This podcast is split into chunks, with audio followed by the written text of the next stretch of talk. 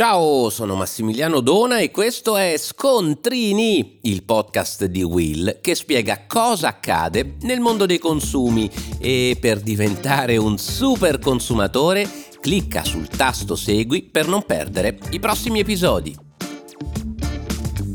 Oggi parliamo di telefonia e in particolare del rischio che nei contratti di rete fissa e mobile sia introdotto un meccanismo di rincari automatici in violazione dei diritti dei consumatori. È da qualche settimana infatti che proprio gli utenti mi segnalano sui social la modifica delle condizioni contrattuali attuata da due dei principali gestori telefonici in relazione, come dicevo, agli abbonamenti fissi e mobili. Cosa si prevede? Beh, che i prezzi ogni anno verranno automaticamente aumentati in base all'inflazione dell'anno precedente. Piccolo particolare, i nostri stipendi non seguono l'andamento dell'inflazione. Insomma, c'è da chiedersi se non si tratti di una pratica commerciale scorretta. Queste aziende sembra che stiano cercando di garantirsi la possibilità, a partire dal primo gennaio duemilaventiquattro, di modificare in qualsiasi momento le tariffe applicate ai loro servizi, appunto adeguandoli al tasso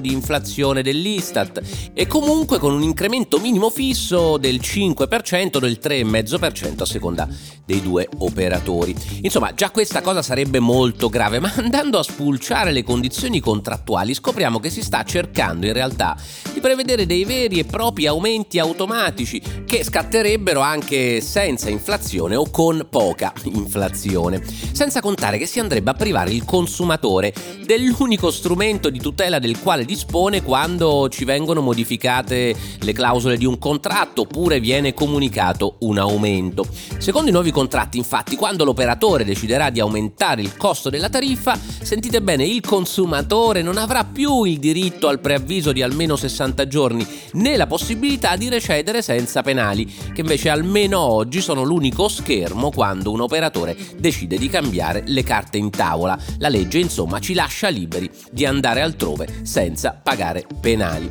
È chiaro che come organizzazione di consumatori intendiamo denunciare questa situazione chiedendo l'intervento delle autorità competenti perché la pratica sia inibita in quanto scorretta. Vedremo che cosa succederà se da un lato c'è la chiara importanza del settore T L C in Italia e la crisi che questi soggetti stanno attraversando è una crisi che ci riguarda tutti e riguarda anche i consumatori perché si traduce in minori investimenti, nella maggiore possibilità di subire dei disservizi, ma forse la strada che hanno individuato questi due gestori non è la più corretta dal punto di vista del pubblico dei consumatori. Pensate che se questo meccanismo fosse stato adottato nei dieci anni passati, dal duemiladodici a oggi, con un'inflazione quasi nulla, la spesa media delle famiglie per servizi di T L C sarebbe stata più alta del cinquantadue per cento, insomma avremmo pagato quattrocentotrentasette euro in più all'anno. Aumentare i prezzi, e su questo voglio essere chiaro, soprattutto quando, come di questi tempi,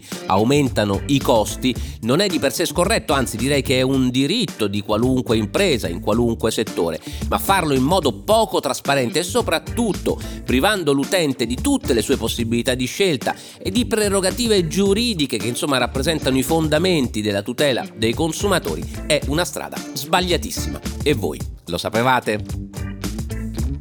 Per oggi da Massimiliano Dona è tutto, ma per non perdere gli altri episodi di Scontrini, clicca sul tasto segui e attiva la campanellina.